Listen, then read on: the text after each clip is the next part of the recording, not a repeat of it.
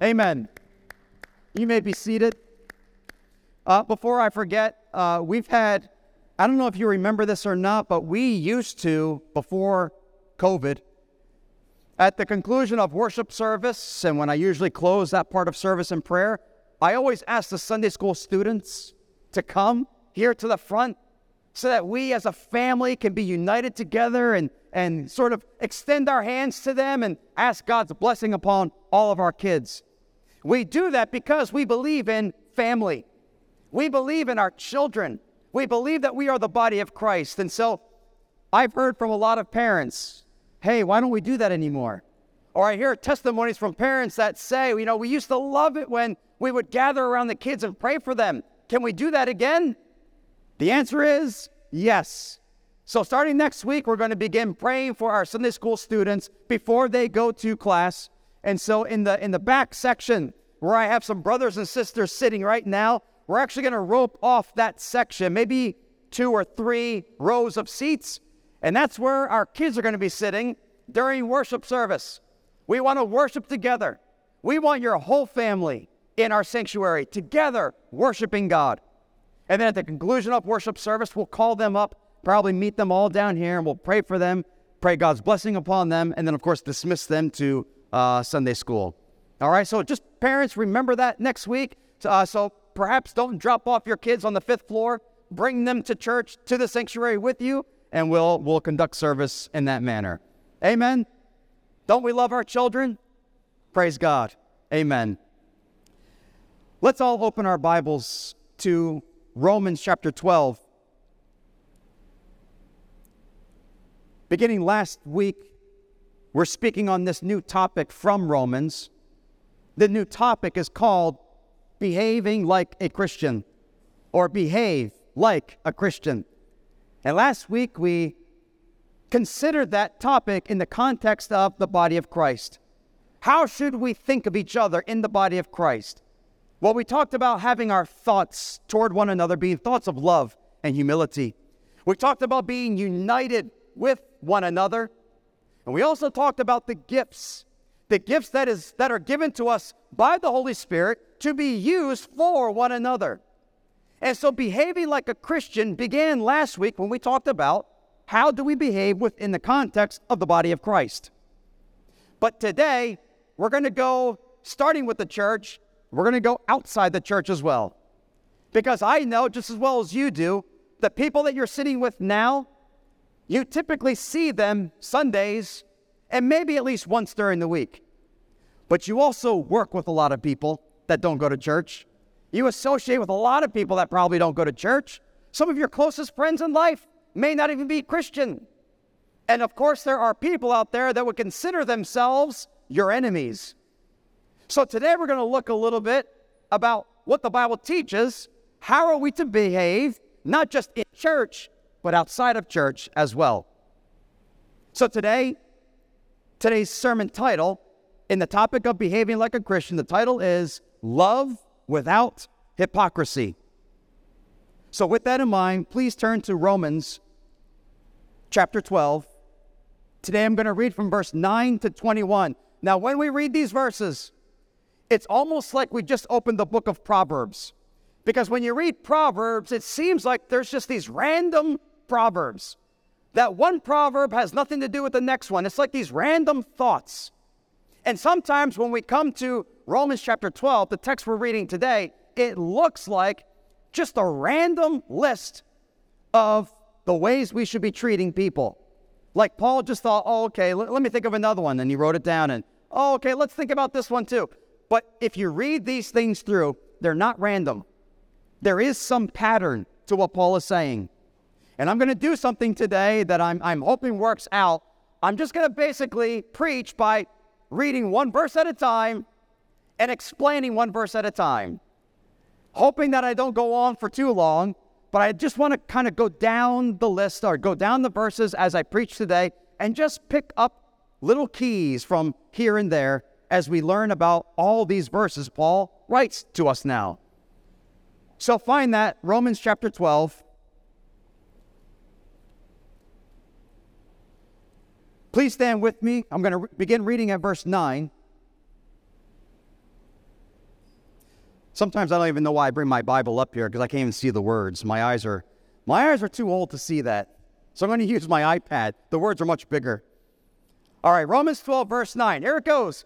Paul says, Let love be without hypocrisy. Abhor what is evil, cling to what is good. Be kindly affectionate to one another with brotherly love, in honor, giving preference to one another, not lagging in diligence, fervent in spirit, serving the Lord.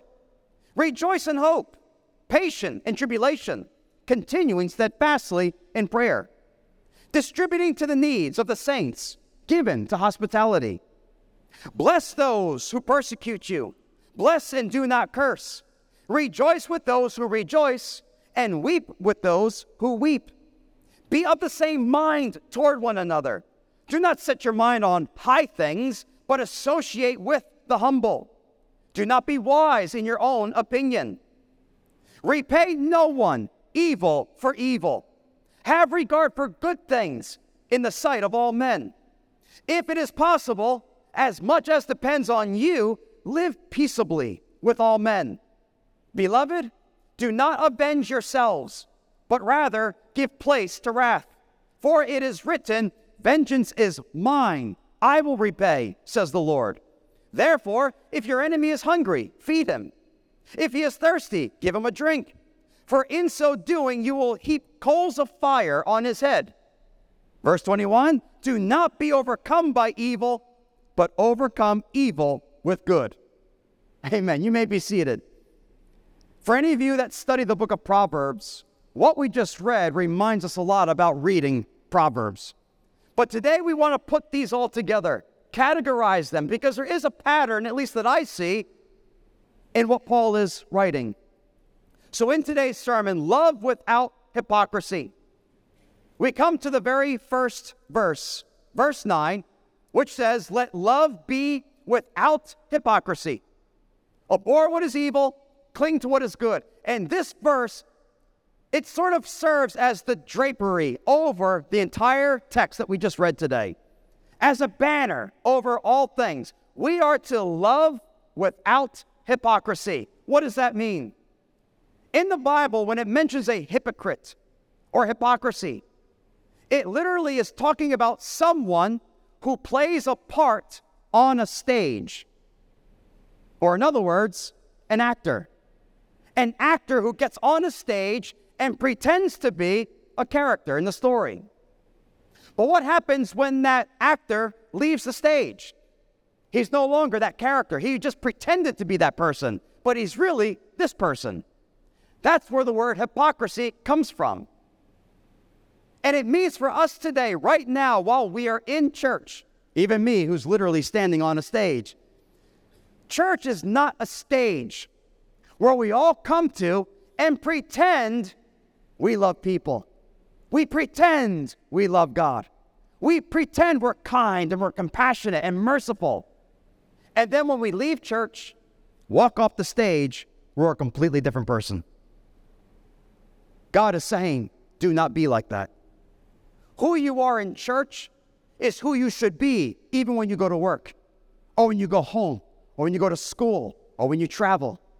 No hypocrites. Love people sincerely from your heart, not as hypocrites. And he says these two things abhor what is evil, which means hate the things, reject things that are evil, and instead cling to what is good. That word cling means be glued to. Like you're gluing something to yourself. And if that's the case, everywhere you go at all times, it's always glued to you. You're always thinking about doing what is right and what is good. Be glued to that attitude. But when it comes to evil, reject it and abhor it. Now, if I'm being honest with you, when I read just that one verse alone, in my mind, when Paul says, abhor the things that are evil, my mind immediately thinks about people in the world who are wicked and evil. And I am to reject their wickedness. Well, that's true. We should feel that way about the wickedness of the world, something that we should reject in our life. But when you read this entire text, Paul's not talking about rejecting the evil the world does. He's talking about the evil you and I tend to do, especially when we're under pressure, especially when things are not going our way, when you are tempted to do something wrong. And how many times do we do the wrong thing? It's our evil that we are to hate. Jesus said, Blessed are those who mourn, who hate the sin that's within them, because you will be comforted through forgiveness and mercy of God. And God will help you to overcome the temptations of life. So, this serves as the drapery of everything we're about to read now. Love without hypocrisy. Love like God does. Do you know that the Bible says God is love? Amen. And we know that to be true. But we don't know about God's love just because we read it in the Bible, just because we saw the words, God is love. That's not the only way we know about it. We know about because we've experienced it. Amen? We know God's love because we know how merciful and how much love He's poured into our life. Because love does not just mean calling somebody love, love is not just saying, I love you. Love is actually an action, something that we do to show the love we have. A husband who says to his wife, I love you, better show it. Right, wives? Every day, we are to prove that what we say is actually true. And God has done exactly that. He has shown his love to us. Let me read you a portion of scripture. You don't have to turn to it. Let me just read this. 1 John chapter 4, verse 7 to 11. Beloved, let us love one another for, the, for love is of God. And everyone who loves is born of God and knows God. He who does not love does not know God, for God is love. In this, the love of God was manifested toward us, that God sent his Son, his only begotten Son, into the world that we might live through him. In this is love. Here's the miracle of it all not that we loved God, that's not the miracle of love. The miracle is that He loved us and sent His Son to be the propitiation for our sins. Beloved, if God so loved us, we also ought to love one another. God didn't just say, I love you, He showed it by sending His Son to die for us. In the same way, we are to love like God, not just say it, but to show it to the people you're sitting next to and to the people who are outside as well. It's one thing to say, I love you, it's quite another to show that love.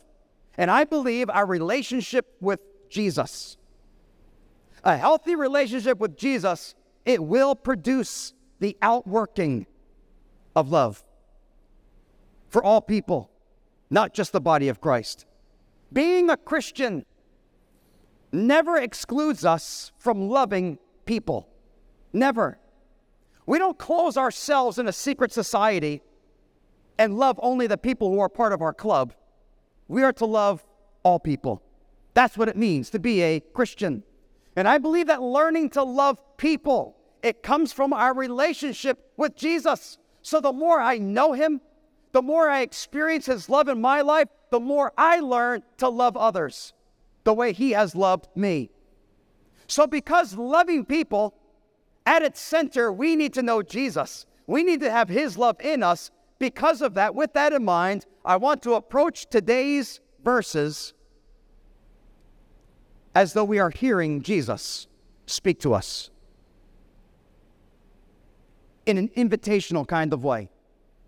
And I want us to respond to his invitation when he says, Come, serve with me. And not just serve with me, but learn from me. And not just learn from me, but give to me. And that's how I'm going to categorize these verses. Number one, Jesus says, Serve with me. Number two, learn from me. Number three, give to me. So let's begin with number one serve with me. Jesus, the one who came into this world, according to Philippians chapter 2, when he came into the world, he came as a bond servant. And Jesus himself said, according to the Gospel of Mark, I did not come to be served, but to serve and to give my life a ransom for many. That same Jesus now calls us and says, Now come and serve with me. Well, what does that look like? Let's go through the verses. Verse 10 Paul says, Be kindly affectionate to one another with brotherly love, in honor giving preference to one another. Be kindly affectionate. To show affection to somebody means you need to do something. Again, it's not just speaking, affection is actually showing tenderness and showing kindness. It's used in the relationship between parents and their children. Parents, do you not show affection to your kids when you hug them, when you hold their hand, when you put an arm around them? Don't you show affection to them? That's what we are to do for one another in the church. In this first, first section, we're talking about the church. Be kindly affectionate and give preference to one another. Which means, of course, we all have certain rights and certain privileges. But that phrase, prefer one another, means lay aside your rights, lay aside your privileges, lay aside your preferences, and prefer, prefer to serve another instead. Look to someone else's need before your own. Humble yourself before another. This is what Jesus did in that Philippians chapter 2. Paul explains to us that Jesus, from all eternity past, he was equal to the Father. And he also shared the glory of the Father. The Father and Son sit on the same throne from all eternity past. But according to Philippians 2, Jesus did not hold on to that glory. He didn't hold on to his rights and his privileges of being God. Instead, he preferred you. And he lay aside his glory and came down into this world for you. And Paul teaches us, though, that truth to teach us what it means to be humble like Jesus. Lay aside your rights, lay aside your privileges, and learn to serve someone else not lagging in diligence, fervent in spirit, serving the Lord. Don't be lazy. Instead, be diligent. Diligent in what? Do you remember what Paul talked about last week? The gifts that the Holy Spirit gives to the church. When it comes to using those gifts, that's exactly what Paul says. God gives us these gifts and we are to use them. Not talk about them, but use them and be passionate about it. Fervent in spirit, be diligent and be passionate to use your gift for the body of Christ. Be excited about that. That's what it means to be fervent. Be excited by the fact that the Holy Spirit is using each and every one of you to bless another person's life. What a wonderful privilege we have. And of course, Paul says all of this is serving the Lord. All of it.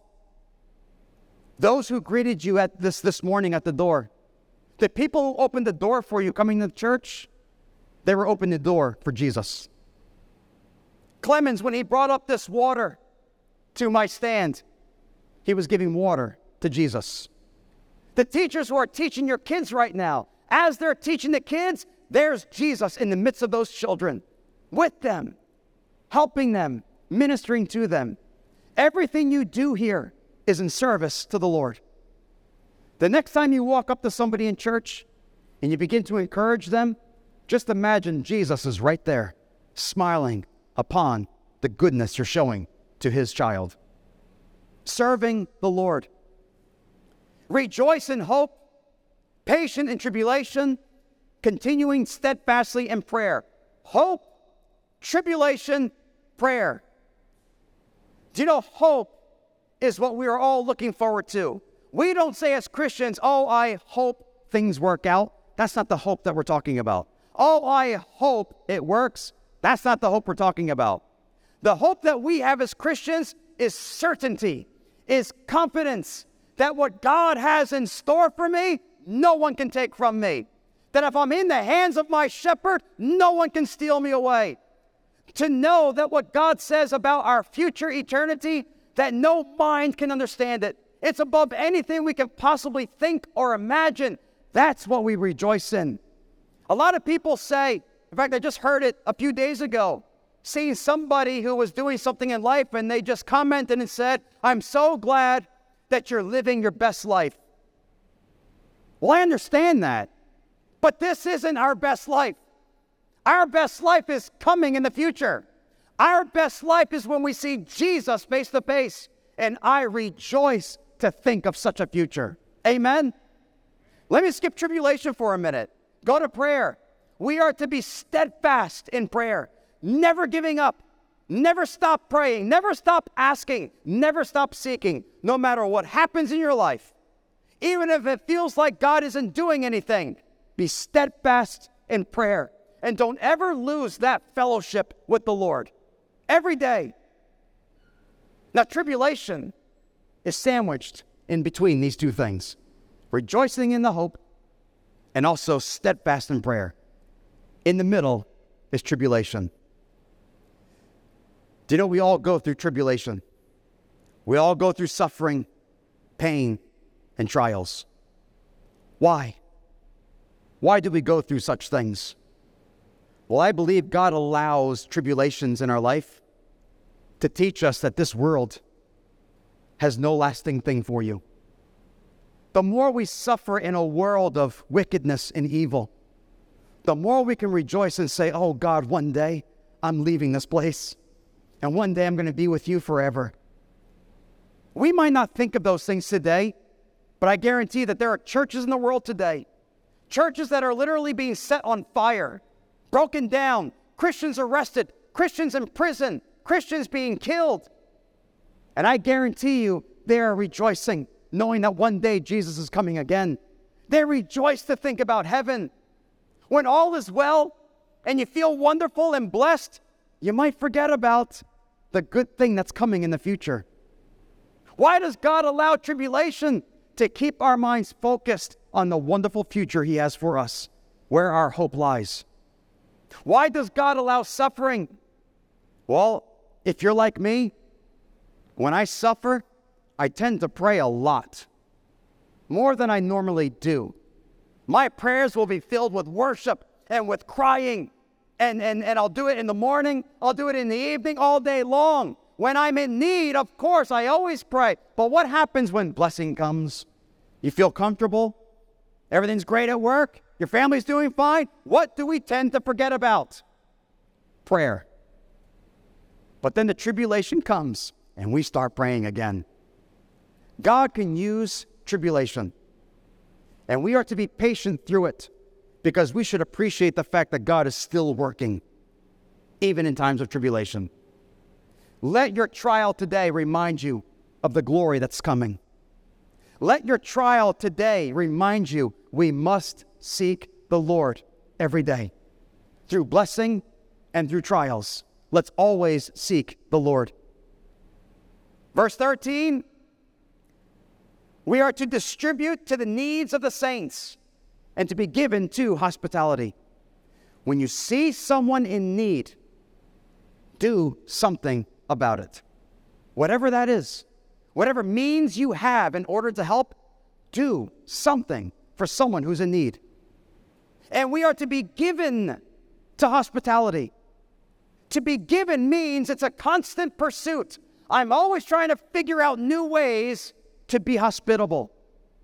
Hospitable means we can actually look at it like this it's like when you invite somebody over your house for Connect Group. All of you who are Connect hosts, and you open your home for people to come and fellowship with each other and pray together, that's called hospitality. And the Lord invites all of us to have that attitude, to invite people into your life, to encourage them, to open your home as a place where people can come and fellowship with each other, grow in faith with each other, pray together. That's hospitality. And we are to be given to it. The word given means it's a, it's a constant pursuit of something. It, it can be used in a positive way, and also in a negative way if you're pursuing the wrong things. But to be given over to hospitality, it means we're always looking how to satisfy someone else's need. What can I do, Lord, to help somebody in their trouble? How can I open my life?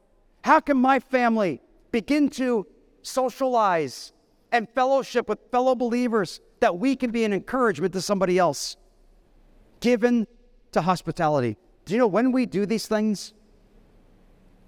We are not just serving each other, we are serving the Lord. Let me tell you how Jesus puts it. Jesus says when he returns, and those on his right hand are coming into his kingdom, and those on the left hand are not. At that moment, the king, Jesus, speaks to those on his right. Here's what he says Then the king will say to those on his right hand, Come, you blessed of my Father, inherit the kingdom prepared for you from the foundation of the world. For I was hungry, and you gave me food. I was thirsty, and you gave me drink. I was a stranger, and you took me in. I was naked, and you clothed me. I was sick, and you visited me. I was in prison, and you came to me.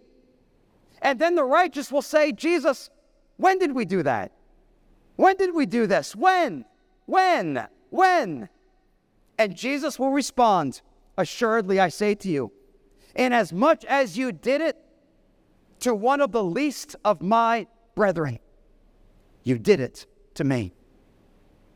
When you love and you care for one of your brothers or sisters in Christ, according to Jesus, you're serving him. So, what is Jesus teaching us? The way he came into the world to serve mankind, he's calling us to serve alongside of him. Serve with me, he says to us. And we are to love each other and be concerned about each other and meet the needs of one another.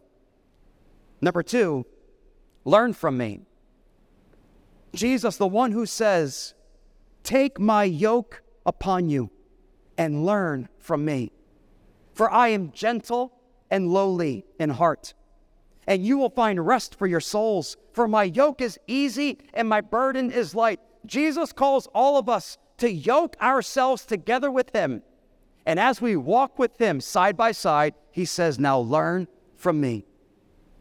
Do as I do, love as I love. And now Paul brings us outside of church. Learn from me.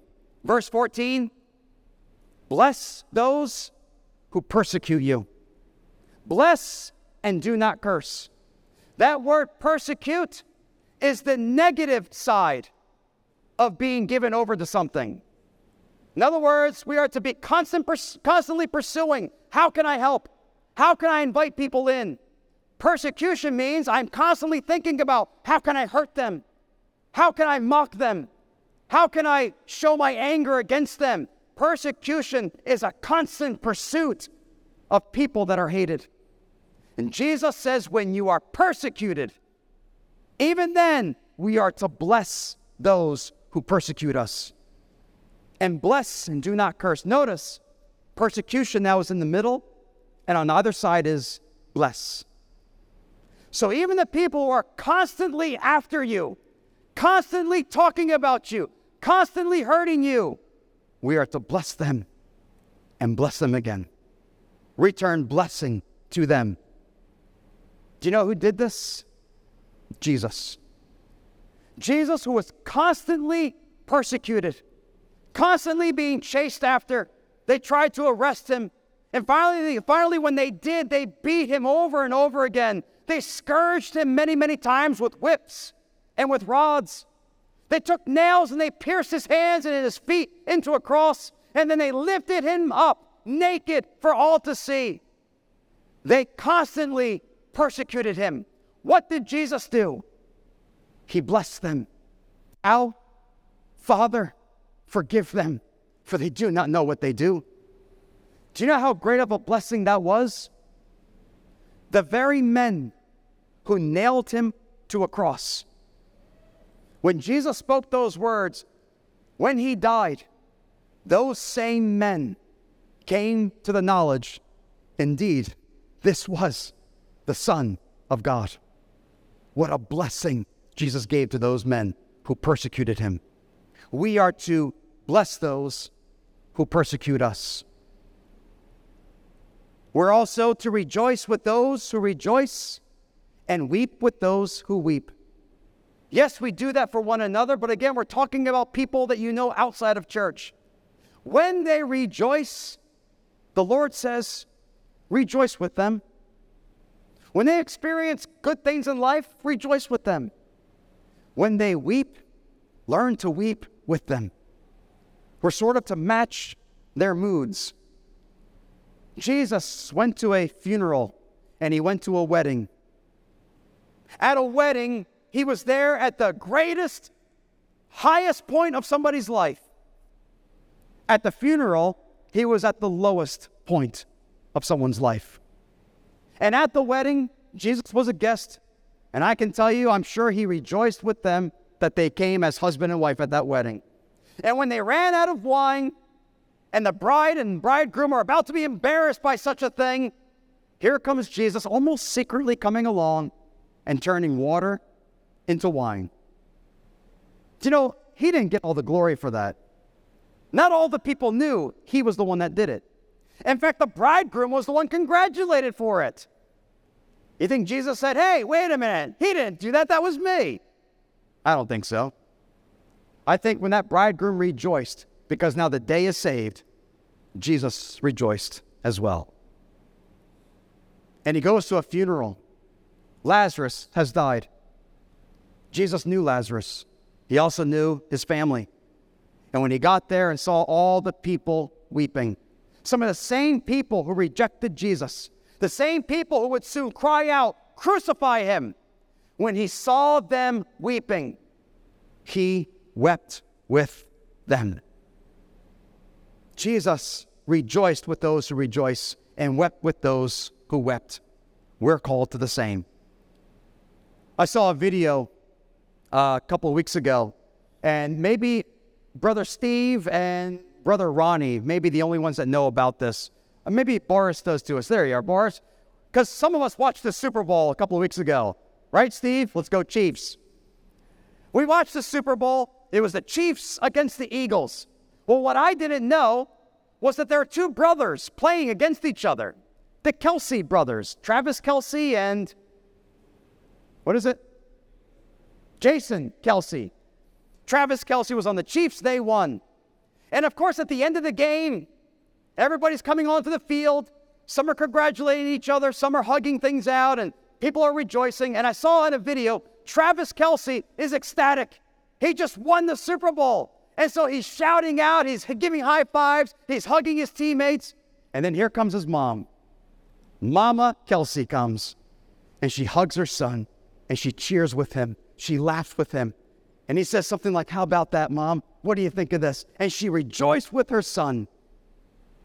And then on the next clip, here's the other Kelce brother, who is much different in emotions because he just lost the Super Bowl.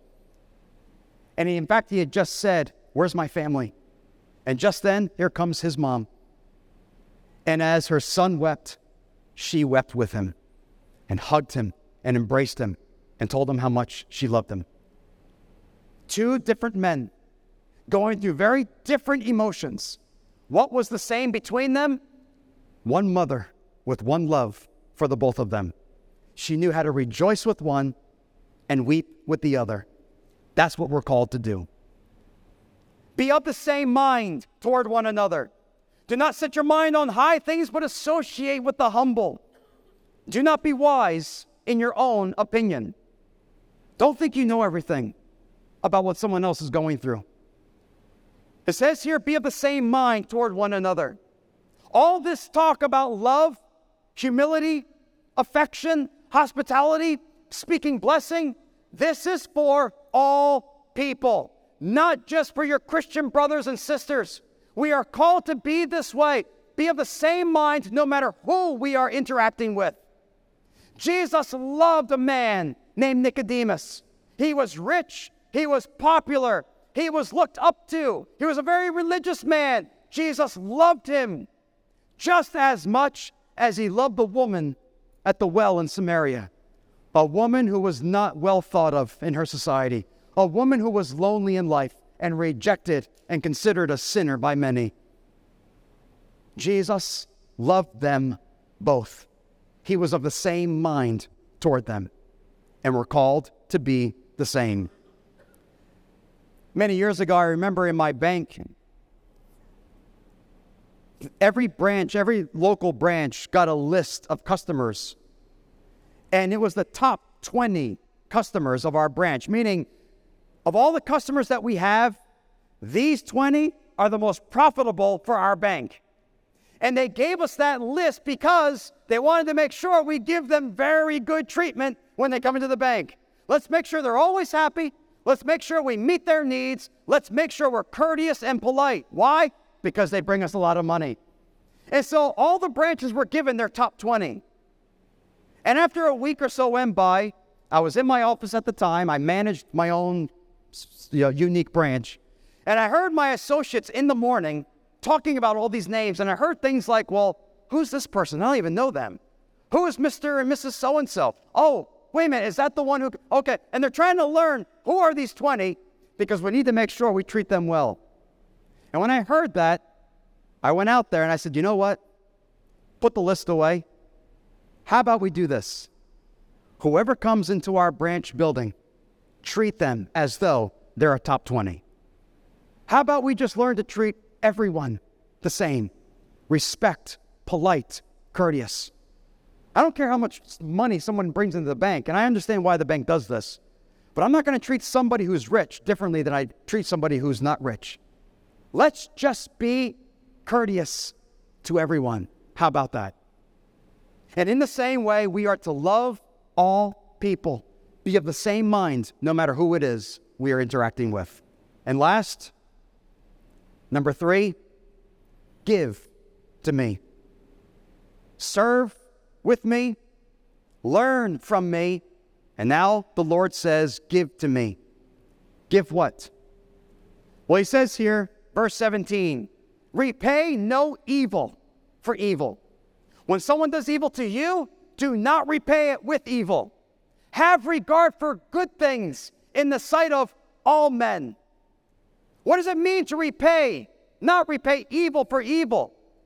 This morning, when I was thinking about that and trying to think of an example, I was thinking about more than 20 years ago when Miss Suzanne Subekti was on her way to church here with her daughter Sifera, our sister and pastor. When they came to church, little did they know that somebody put a bomb on their car. And when they pulled the car into the garage downstairs, just as Sifera got out of the car, the bomb exploded. And through all that, her mom's life was in danger. She lost her leg, as you know of her today. She almost died. Sifera almost died. When all was said and done, what do you think their response was? Because somebody just did an evil thing against them. How shall they repay them? Now, if it were me and I would be thinking about, yes, yeah, someone just tried to take my life, but I would be so angry that my daughter was almost hurt. That would make me angry. Anybody else here human? Would you be angry with me? Yeah? And so the whole world would excuse them for thinking evil against evil, to pay them back for what they've done. But you know what attitude came from not just Miss Suzanne and Sifera, but the whole family? It was forgiveness. Forgiveness. God does not want them to pay evil for evil. So instead, they sought for what is good before all people. Everybody here in Semarang knows that story knows that in the end, this family forgave those who tried to hurt and kill them. If it is possible, as much as depends on you, live peaceably with all men. Yes, you can't control somebody else, you can't control somebody else's behavior or attitude, but you know what you can control? You. The Holy Spirit who lives within you, He helps you with the fruit called self control. And God expects you, as much as depends on you, because you can't change somebody else. But at least on your part, be at peace. Try to live peaceably with your neighbor, with that person that annoys you at work. Try to be at peace with them. Behold, or I'm sorry, beloved, do not avenge yourselves, but rather give place to wrath. For it is written, Vengeance is mine, I will repay, says the Lord. What are we to do with wrath and, and vengeance? We are to give it to the Lord because the Lord is judge over all. And God says, I will have vengeance. I will repay, not you. Give it to me, and I'll take care of it. Sometimes the Lord will take care of things immediately, or maybe He'll do it in eternity. We don't know. The point is, we're to give it to Him and allow Him to defend us, allow Him to handle the situation. Our, my sister in law, Emma, many years ago was working in her marketing department, and there was a project they were working on, and Emma did what she was told to do, exactly how she was told to do it. But when it was all done, what, what was done was actually not quite correct. And so the initial response was, Emma, you didn't do it right. Emma, this is your fault. You made the mistake. When actually she just did what another group of people told her to do. And so everybody was blaming Emma. And she felt really disturbed by that and didn't know what to do. And she thought this might be something I get fired about. And then she decided, all I can do is just say, Lord, you be judge. Defend me. Protect me. And so when Emma was asked the question, she just told them honestly. And she just gave it to the Lord. And in the end, the true problem was found out. And the true people who were in charge of that problem were found out. And apologies were made, and things were forgotten. And Emma's reputation was very good in the company. How? Because she learned to hand it over to the Lord. God will defend you. He will. May not be immediately, but at some point, He will stand for you and defend you. Whatever has happened in your life, don't seek revenge. Give it to the Lord and let Him handle it the way He's going to. Therefore, if your enemy is hungry, feed him. If he's thirsty, give him drink. For in so doing, you will heap coals of fire on his head. That's strange. This is a very radical way of living, isn't it? God's not just asking us when your enemies speak about you, just ignore it. Just just just walk away from it. No, he's not telling us exactly to do that. When somebody persecutes you, oh, just try to forget about it and just move on with your life. That's not what he's saying either. According to this, when that same enemy is hungry, feed him. When that same enemy is thirsty, give her something to drink. That's radical. But you know what happens? God can do a radical thing through that. Because the Bible says here that when we do this, we heap coals of fire on their head. What is that?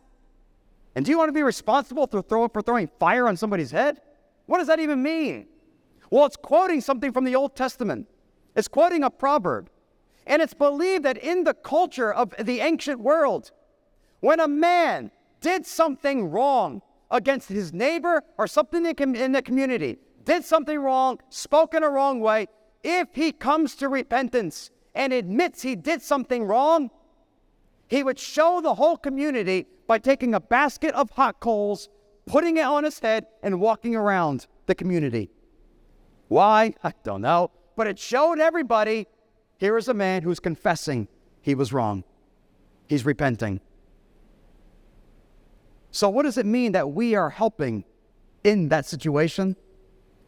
When you feed someone who's hungry and you give somebody something to drink who is thirsty, when you do that for your enemy, you are showing goodness to them. Am I right?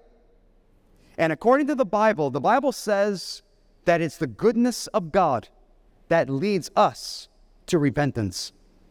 And so, do you think it's possible that instead of you fighting and getting back at someone, instead, if you bless them, do you think God can use that goodness that you have shown to bring that person to repentance? Absolutely. Amen. God can do exactly that. He calls us to a radical lifestyle, something that's unknown in this world, because God wants to do a radical thing in people's lives. And last, we've come to the end. We did it. Took a while. But in this give to me section, we come to this last verse. Do not be overcome by evil, but overcome evil with good. Do not be overcome by evil. In other words, when something evil happens in your life, and it will, don't let that get you down. Don't let it cause you to doubt. Don't let it make your faith shrink away. Don't let it make you become angry with God and blame Him for things that's going on in your life. Don't be overcome by evil. Instead, overcome evil with good. How do we overcome evil? Well, you can remember this Romans chapter 8, verse 28. And we know that all things work together for good for those who love God, to those who are called according to his purpose. Yes, even the evil things that happen in your life, God can make all things work together for good in your life. Joseph, many, many years ago, in the book of Genesis, Joseph was hated by his own brothers.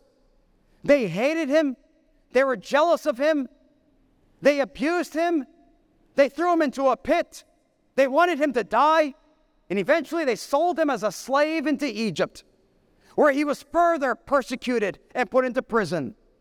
And the Bible says, and all the while, the Lord was with Joseph. And Joseph never forgot about that. And I believe Joseph learned all the evil that had been done, you just give it to the Lord. Just learn to give it to the Lord and trust Him. What happened by the end of Joseph's life? He became basically the prince of all the land of Egypt. God highly exalted Joseph. And after Joseph's father died, and his brothers came to him, afraid that he would kill them. Joseph, of course, promised he would never do such a thing. But Joseph reviewed all that had happened to him by his brothers, and here's what he said What you meant for evil, God meant for good. The evil you did against me, God used it all for good. Because look at me now. Do you know God still works the same way in all of us today? Do you know the greatest evil that has ever been done in the history of the world? Was when evil men put their hands upon the Son of God and they beat him and scourged him and pulled the beard out of his face. They stripped him naked and then they nailed him to a cross. The greatest evil the world had ever done was when men put their hands on Jesus the Christ. But yet, at that same moment, when man did their most evil, God did his most good because it's through Jesus and through him alone that we have received forgiveness of sin and eternal life. Who can do such things as God?